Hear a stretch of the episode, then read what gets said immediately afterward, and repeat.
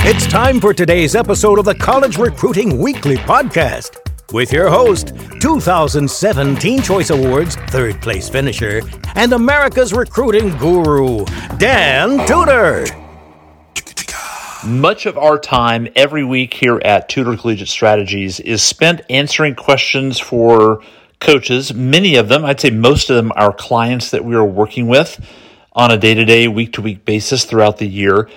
And I wanted to share a conversation that came our way from one of the people that we work with who actually reached out to our vice president, Mandy Green. Many of you know her is the founder of Busy Coach and the fantastic program she runs with that at busy.coach. You can look that up if you're not familiar with it. But she also serves as our vice president, works with a lot of coaches, especially up in the upper Midwest Great Lakes region of the country. And one of the coaches threw three questions at her, and some time ago, Mandy said, hey, what do you think the answers are to these three questions? And of course, she gave her take to the client. And I wanted to jump on and do the same thing. I wanted to answer the questions because many of you may have similar questions, especially as you get into this point in the process where recruiting has sort of taken hold, the conversations are happening, and now they are trying to decide and they're trying to weed out the schools they're interested in and those that they're not interested in.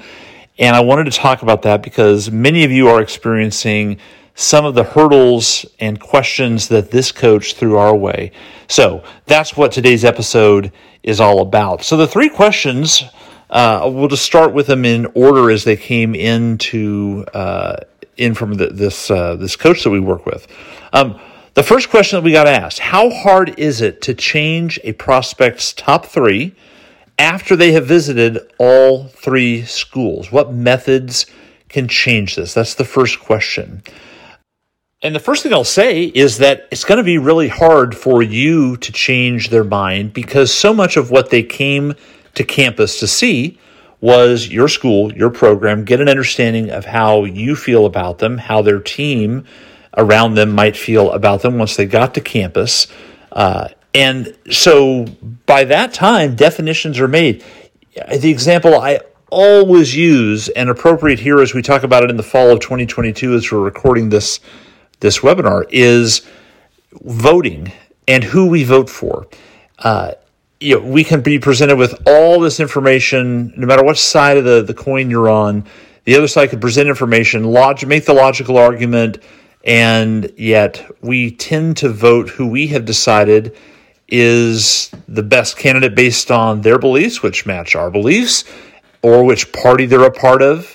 We are, for better or for worse, now a very red team, blue team country, and we sort of root for the team, and we ignore maybe what is wrong with either of the teams, and we just vote our team because we want our team to win. It's like a sporting contest.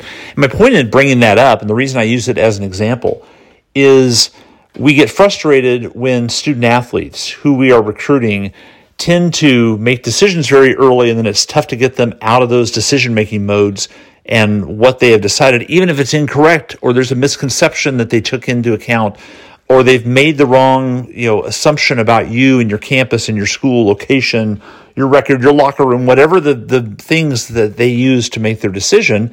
We get frustrated that we can't change their mind. Well, let's look at ourselves, Coach. Do we change our minds very often?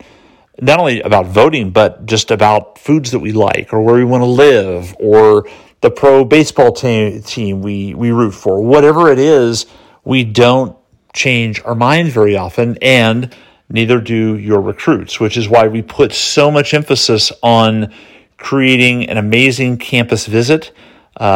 Many of you have gotten our book, Freaking Awesome Campus Visits, and you have applied the principles, or you've hosted us for a workshop on campus, and we've walked through what your own athletes are telling you to do differently on a campus visit when they come to campus. The reason we put so much time and attention to that is that that's where the decision gets made.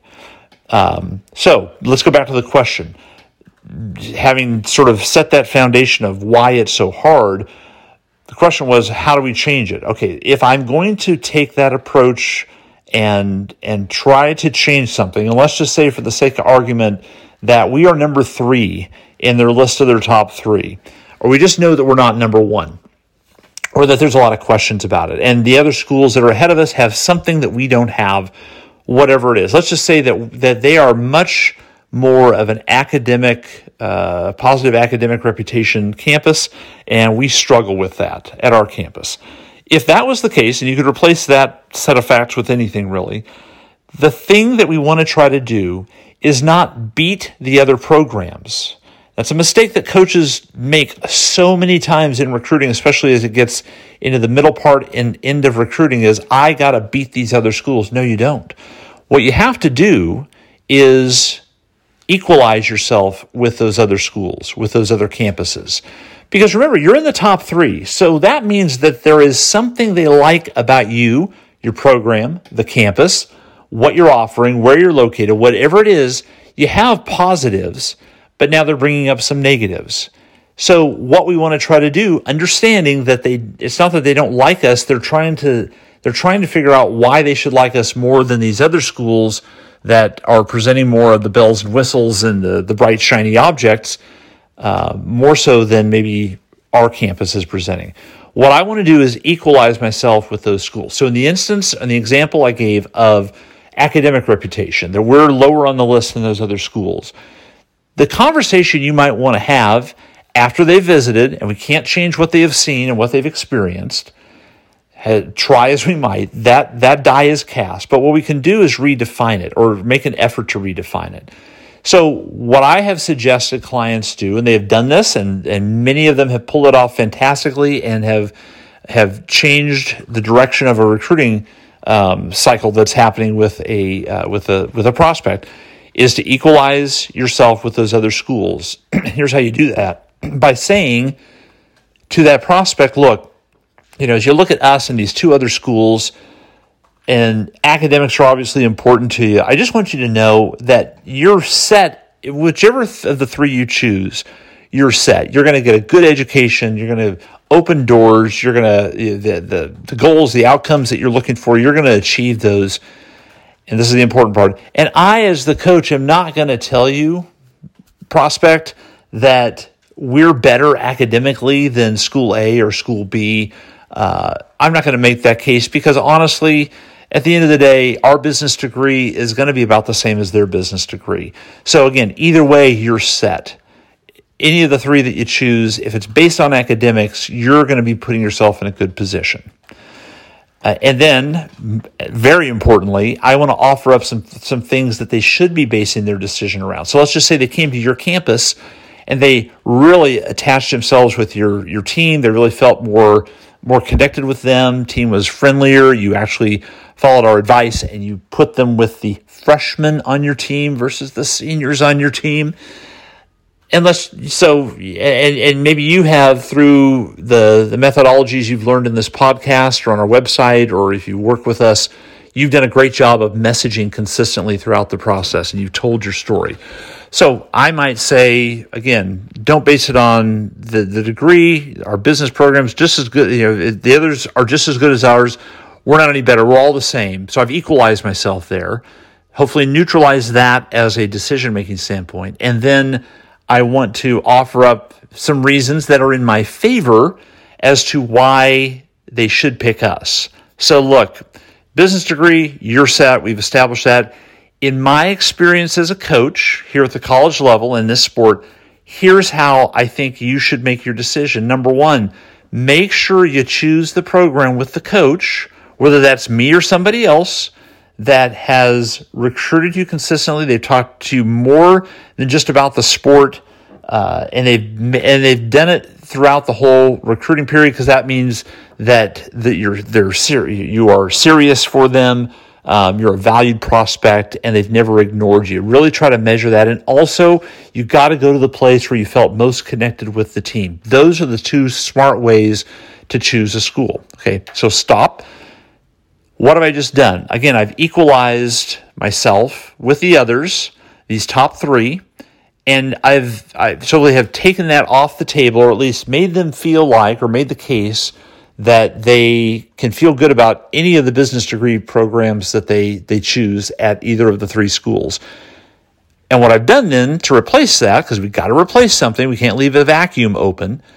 We got to replace something. And so I'm giving them two things that are our strengths at our school, and I'm offering those up now as the way to make the decision. Now, you can't force them to make the decision that way, but what you're doing is you're giving them a map and a pathway to liking you best, or at least putting yourself in the best possible position to like what you've been offering the best. And you're doing it based on the strengths that you know are present in your program.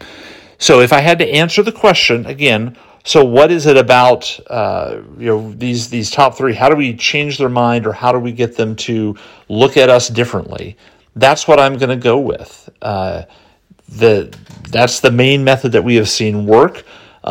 Continued attention, because a lot of times after a campus visit, the coach might think, well, that's it. We've done everything we can. Now we just wait. No, don't wait. Resell your school. Continue to talk to them about things. You can remind them of things you've already talked about that are strengths of your school. Don't believe that they now know everything and they have gathered all the information and they've seen it all on campus. That's another thing I've heard. Well, I don't want to talk about the dorms because they spent the night in the dorms and they know what we're all about. Coach, they forget so much of the experience because they're not paying attention to the details. They're paying attention to their feelings while they're on campus. So make sure you are talking consistently, even after the visit, about the school. Why should they choose you based on that, and why it's better there than at other programs that they're looking at. Those are the keys to answering that first question. The question again was, how hard is it to change a prospect's top three after they have visited all three schools? My answer is it's very hard. That's the way that I just told you is the way that we have seen it work best. That's why I offer it up to you. And so hopefully that helps. Question number 2, after the first call, it seems like we're getting dropped a lot by prospects at this particular campus.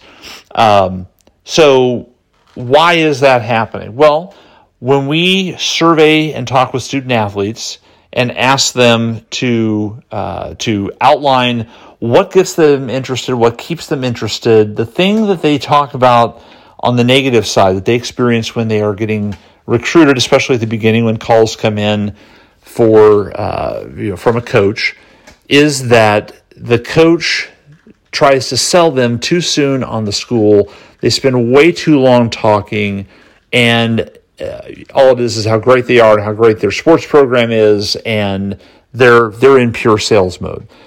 I want to really, really hammer this home for if you're listening to this podcast and you've followed our advice, please follow this advice and understand that when you first talk to an athlete, for 99.8% of you, they don't care about your school. They're not that excited about the idea of going to your school, and therefore, they're not ready to be sold on your school.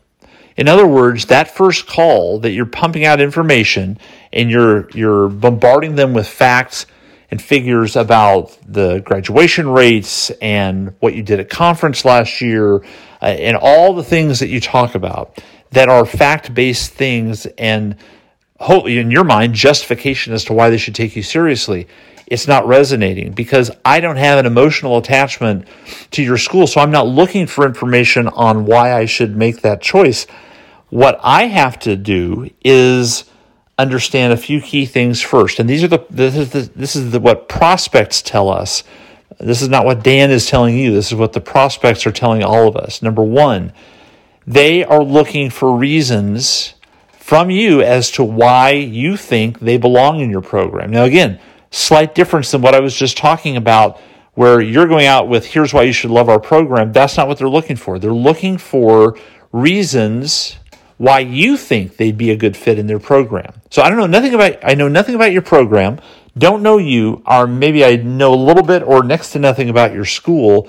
So I don't care about that yet. And those are a lot of big things that are going to take a while for me to kind of adapt into my thinking as far as my definition of you and your program.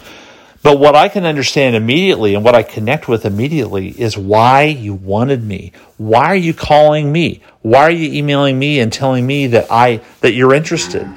Social media and branding are becoming more and more important to college coaches around the country. The resource more coaches are turning to than ever before? Preseason. Led by former coach Jason Schmidt, along with the insights and strategy from Dan Tudor, Preseason is helping coaches break through the clutter and reach their recruits in a way their competition just can't match. You should check it out, Coach. Go to hellopreseason.com to see how they're doing it. And now, back to the show. First thing they want to know is why, and that's usually one of the last things that they find out from a coach. So make it the first thing. The first thing you should communicate with your prospect, especially if it's early on, is where I saw you or where I found out about you and what I liked about you, specifically as it relates to what I think you could do in our program. So, hey, I saw you at that summer tournament. I watched you play twice. I didn't really even know you were there, but when I saw you play the first game, I had to watch you the second game. When I saw you, I came back with all these notes. You want to know what they said? It said that your footwork was way better than the sophomore starter we have now, and I think you could challenge him for a spot on the court. Or I watched you when you went to the bench, and man, you were encouraging your teammates. You were in it. You weren't selfish. It was, we really loved that because that shows leadership qualities. Whatever it is, I want to know what you saw about me, because that then gives me an understanding that, first of all, this is real. I'm not just a number. There's a reason that you're interested, and there's a reason I should take you seriously. And number two, I'm probably going to have follow-up questions. And so now I have the basis for a conversation around a topic and a subject that I know, which is me as the athlete. If you're telling me about facts and figures and things about this college I've never heard of and don't know where it is and don't know anything about you or the program yet, and you ask me questions as to how that sounds or do I think I'd be interested, it falls flat, and I get frustrated because I don't know if I'm interested.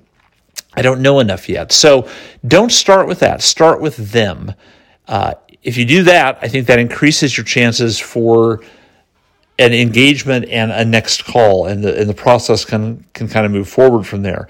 If you want to add to that, I would add into that as a coach what I could see specifically as your role on our team. So I'm looking for your position. We graduate 3 people at your position. Here's what I would see as your freshman year. They want to know as much as possible about an idea about the plan that you that you maybe are seeing for them. Important because, again, what are we talking about? We're talking about them as well as your program, but mostly them and how they fit in with your program athletically. That's a good basis for understanding that I need if I'm going to take you seriously and move on to the next conversation, the next phone call. I also, in that first conversation, want to keep it as short as possible. Prospects tell us 8 to 10 minutes max for the first call, and you're thinking, oh my gosh, I can't say anything in that for 8 to 10 minutes. That's not going to leave me any time to tell them about our program.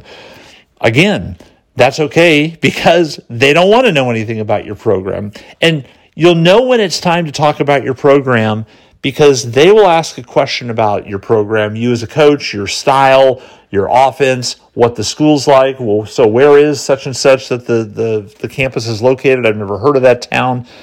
When they start asking those questions, or even, do you have a business degree? Here's what I'm interested in. Do you have that as a major? Now I'm interested in hearing because I, as the prospect, am driving the conversation around topics that I want to talk about. That's what gets you past the first conversation. So many coaches, whether it's high-level Division I all the way down to small NAIA schools and everything in between, focus on the idea that I've got this one chance and I got to talk to them and give them as much information about our school as possible because that's what's going to get them interested. Coach, absolutely, that is the way to turn off the majority of your prospects. Or at least not engage them to the extent that they're going to want to hear from you again right away. You don't sound special when you do that. And frankly, I as a prospect don't need that from you. This is not 1983 anymore where I have to hear from the coach and get information from them or else I'm not going to know anything about the school. I have a device in my hand that I can look up facts, majors, ratings of professors on your campus, what there is to do in the town, do you have a Chipotle across campus, everything, location, pictures, videos. I don't need you for that. What I need you for is the why behind why are we talking? Why are you contacting me? I need that. Most coaches surprisingly don't give it. So again, to answer this question from the coach that this episode is based on, I want to know from that prospect, that coach talking to me as a prospect, why do you want me? And why is there a connection for us? And I want to keep it short and sweet so that we follow the Jerry Seinfeld model. When he's in concert, when he's doing his stand-up, he's very specifically at the height of the laughter, at the height of the energy. Crowd's loving it. They want more. And I've watched three of his performances because I'm a huge Seinfeld fan. What does he do? At that point, when it's at the zenith, when it's at the height, he says, thanks, everybody. Good night. It's been great. Thanks. And you hear this, oh, from the audience. They want more. And sometimes he'll come out, a curtain call and give, 2 or 3 more minutes of jokes and stuff. But he knows, and he's talked about, that's when you leave because I want them back for the next performance. You, coach, are in the same mode. You want them back for the next performance.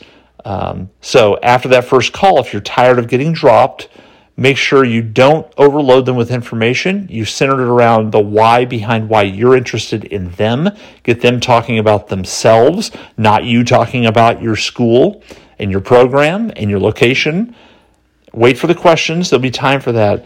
If you do that and cut it off right as it seems to be going good, they will follow up for the next call because you will have been a coach that acted completely differently than most coaches act. And the third question is how to control the timeline of the recruiting process.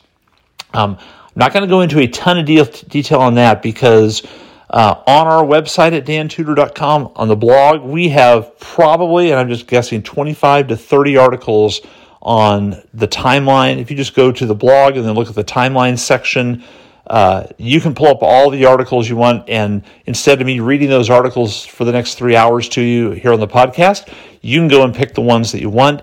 You can go on to honeybadger.com. I'm not honeybadger.com. Go to the honeybadger link at dantudor.com and click on those articles because we go into a lot of detail. We give examples of coaches sending screenshots of their text messages back and forth with their prospects that show you how the timeline process that we've outlined works. And we've also talked about that a lot here on the podcast. But what I did want to do is take it and have you listen to what I would consider one of the experts in this field in terms of this generation of student athlete.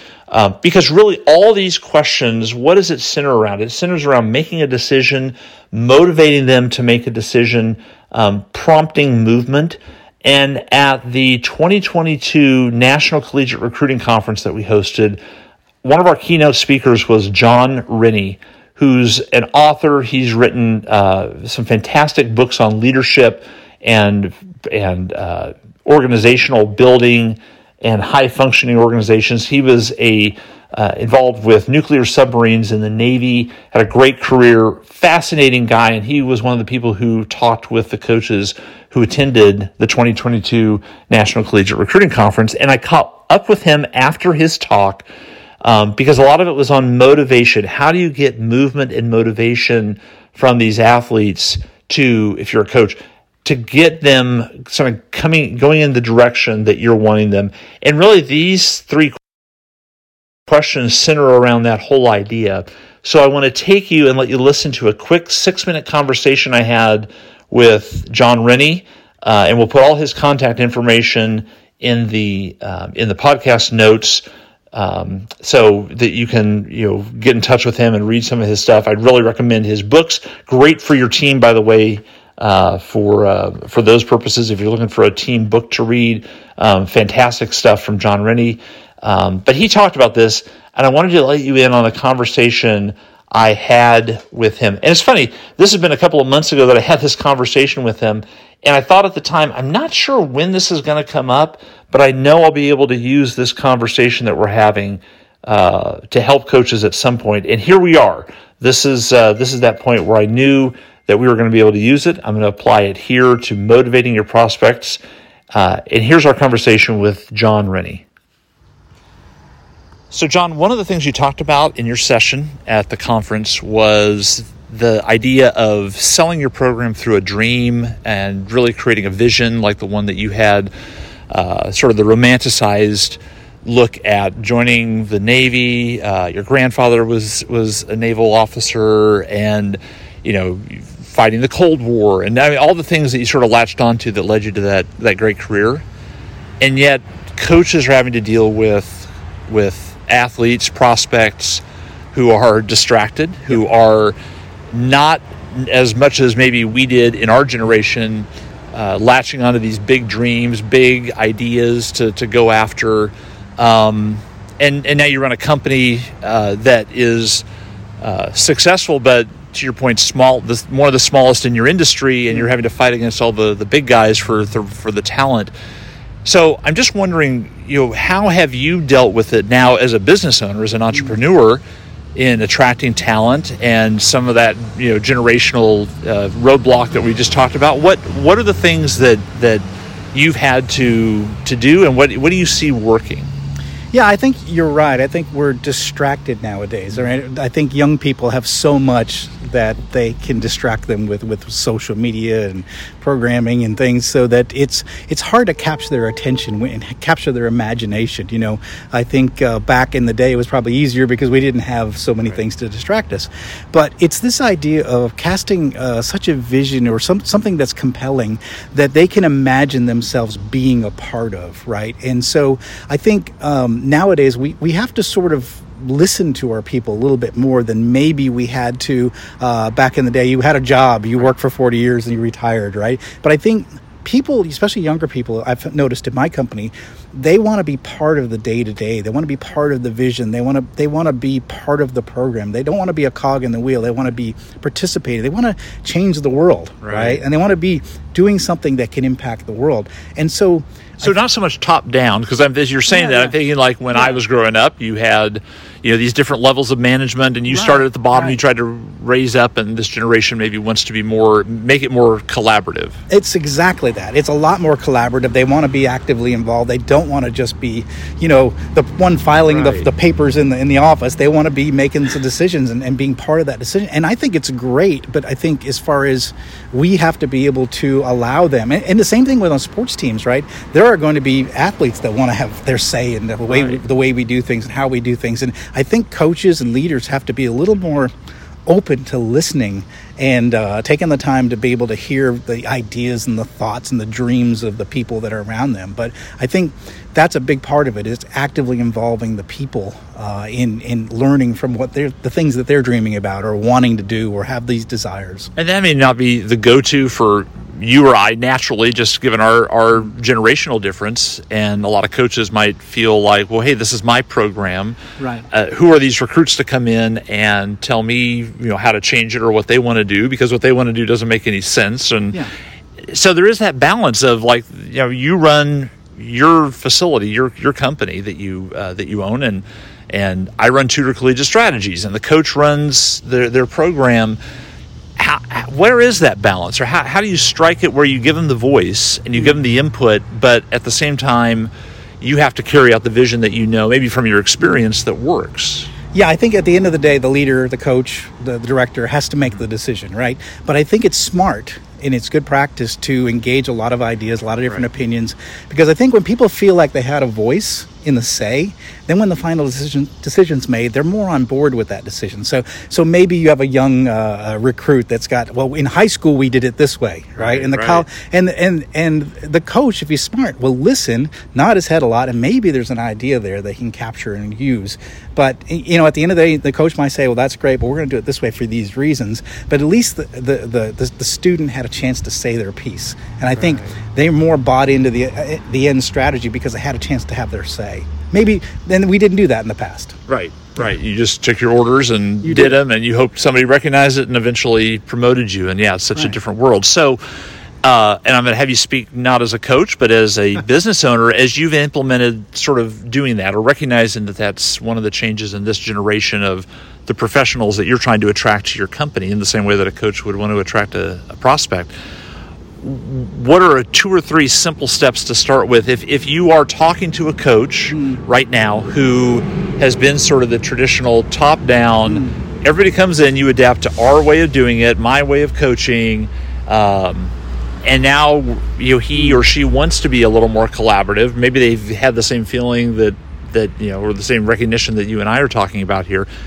How do you start? Like, what do you do? What are some changes that you could make just in how to approach that generation, or in this case, those recruits? Yeah, I think when I started in leadership, I used to think I had to have all the answers. And I think now I find that I need to have the right questions and have the ability to sit back and listen to the answers that I hear from my team and then make the best decisions for the team. But it's a part of that is humility, just knowing that you may not have all the answers. And of course, you know, as the coach, as a business leader, you kind of have to have all the answers, right? You have to make the decision for the business. But being humble enough to listen to crazy ideas, and I can tell you time after time of crazy ideas that I've heard pitched to me.